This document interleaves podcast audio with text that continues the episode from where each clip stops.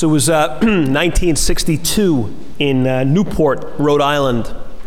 President Kennedy was speaking to, uh, he was speaking at the America's Cup dinner. So these would have like, uh, I guess like competitive sailing.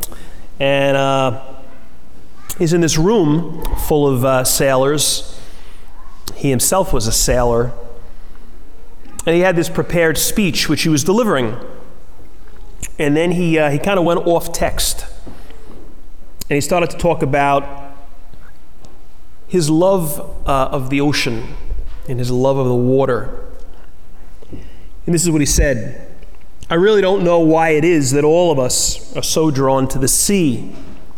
Maybe it's the fact that the sea changes and the light and ships change. Maybe it's the fact that all of us have in our veins the exact same percentage of salt in our blood that exists in the ocean. And therefore, we have salt in our blood and in our sweat and tears. So, in some respect, we all come from the sea. Maybe that's it. We're tied to the ocean. And when we go back to the sea, whether it's to sail it or just to watch it, we're going back from whence we came. Kind of hard not to be inspired by him, his, uh, his ability to communicate. Um, but it's that last line that I think is interesting. Going back from whence we came. I'm not even talking, I'm not talking about his point about the water and the ocean. It's just this idea of returning to a place that once was really important and really defining in your life. And for whatever reason, you kind of gotten away from it. And now you're going back.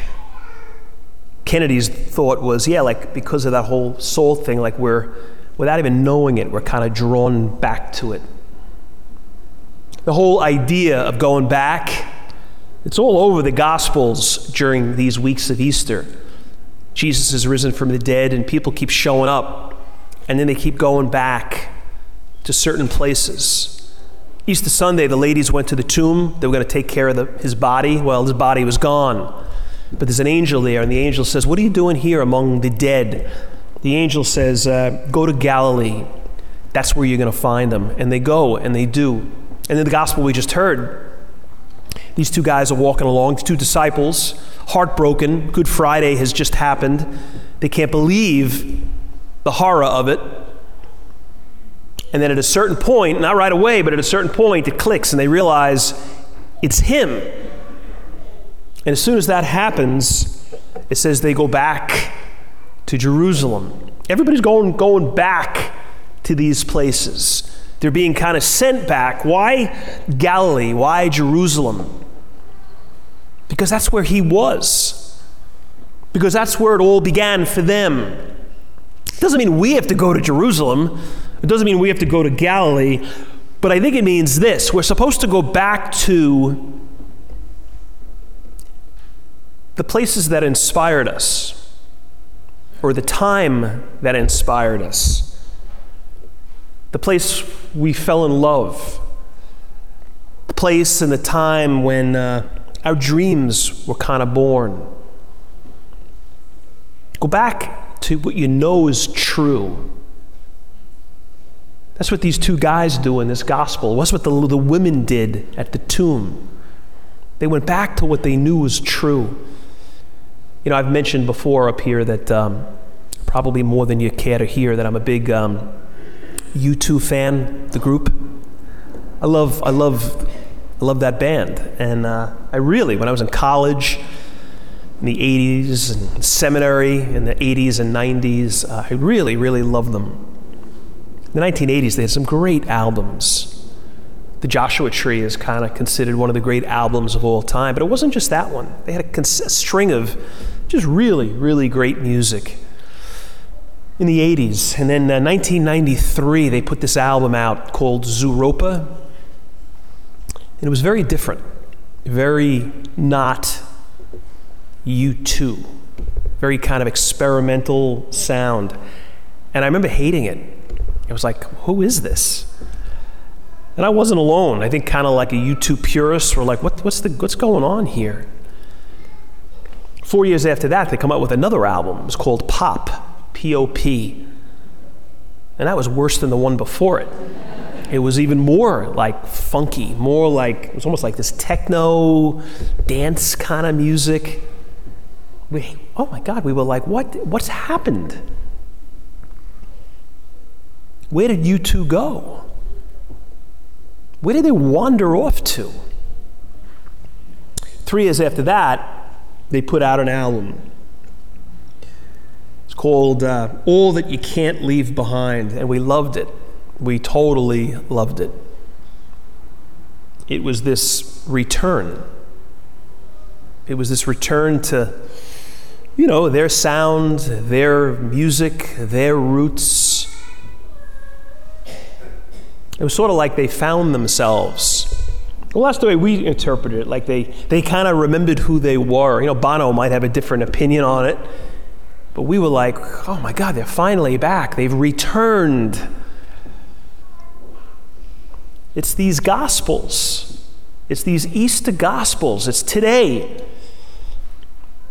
Soon as they realized these two guys, they recognized Jesus at the table, at the meal, at the Eucharist. It says they set out at once and returned to Jerusalem. They were going to Emmaus because they were done.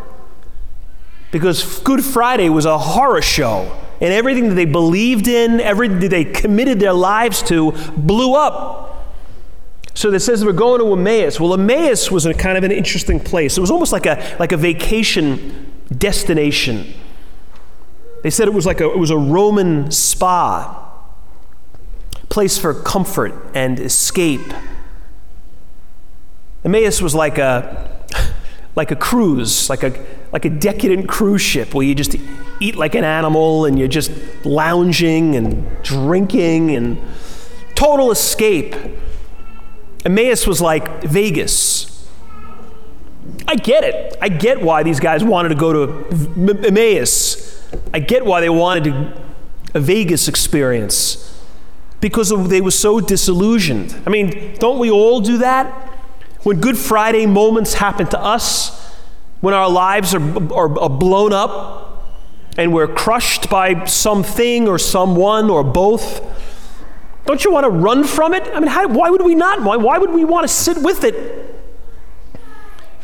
We escape to Emmaus to get away from whatever it is that's hurting but I think these gospels are saying, you know what? Slow down. Slow down on that escape. I understand why you want to run, but don't. In fact, he says, go back.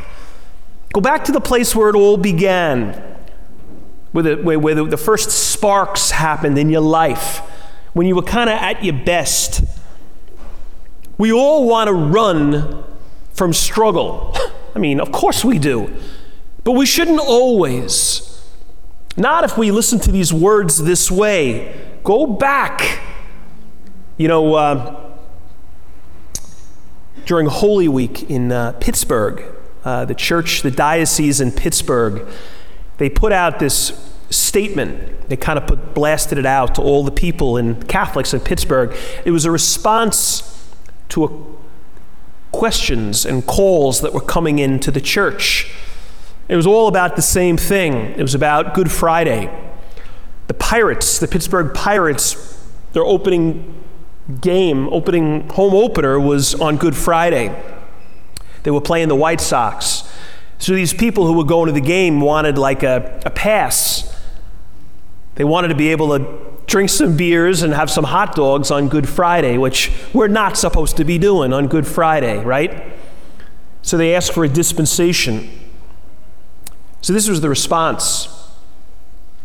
We've received inquiries about whether the church will dispense from fasting and abstinence on Good Friday because of the Pittsburgh Pirates home opener. For Catholics, Good Friday is unlike any other Friday of the year. It's the day that Jesus hung on the cross, paving the way for our salvation. Fasting and abstinence is part of what we practice communally. That day, out of respect, reverence, and deep gratitude for God's sacrifice and love. We wish the Pirates well, and we will be rooting for them with all of Pittsburgh. But we also need to hold the priority importance of Good Friday. It's an essential part of the most sacred time of the year for all Christians. Nothing should take precedence, not even the pirates. I added that little part at the end.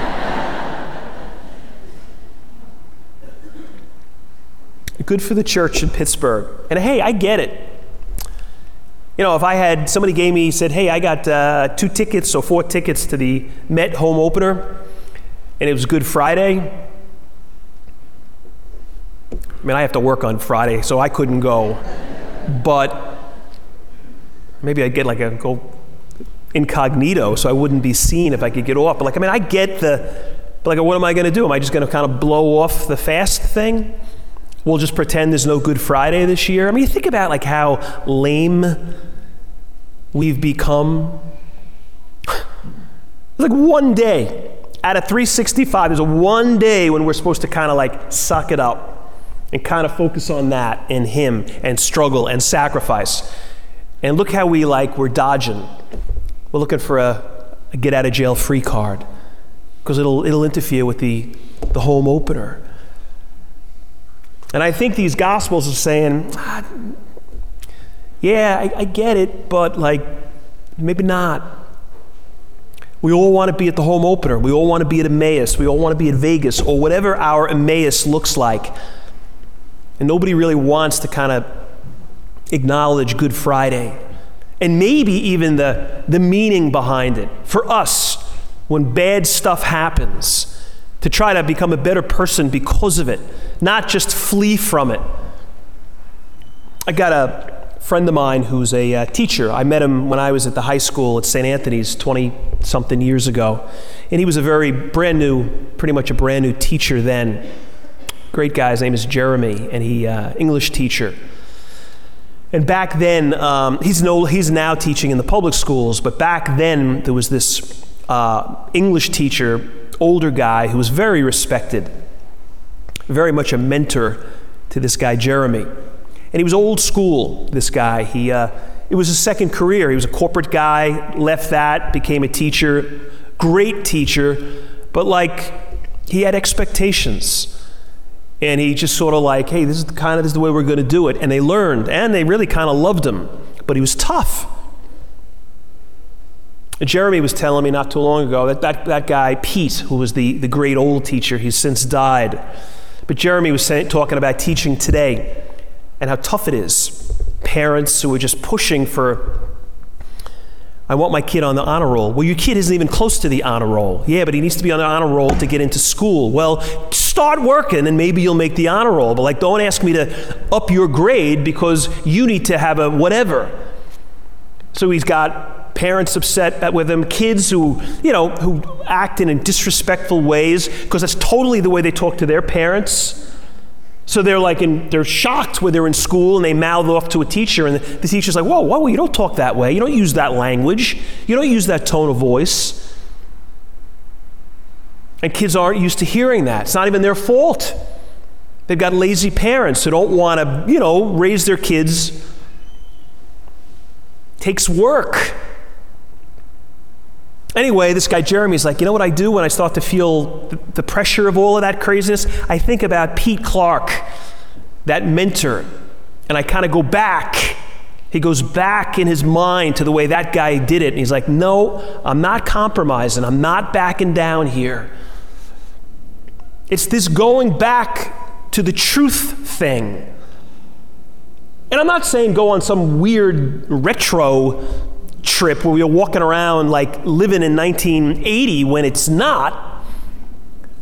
There's an episode of, uh, you know, the show uh, The King of Queens. Uh, Kevin James, he plays this guy, Doug Heffernan, who's like this likable idiot. And um, this one episode, it's uh, his high school reunion.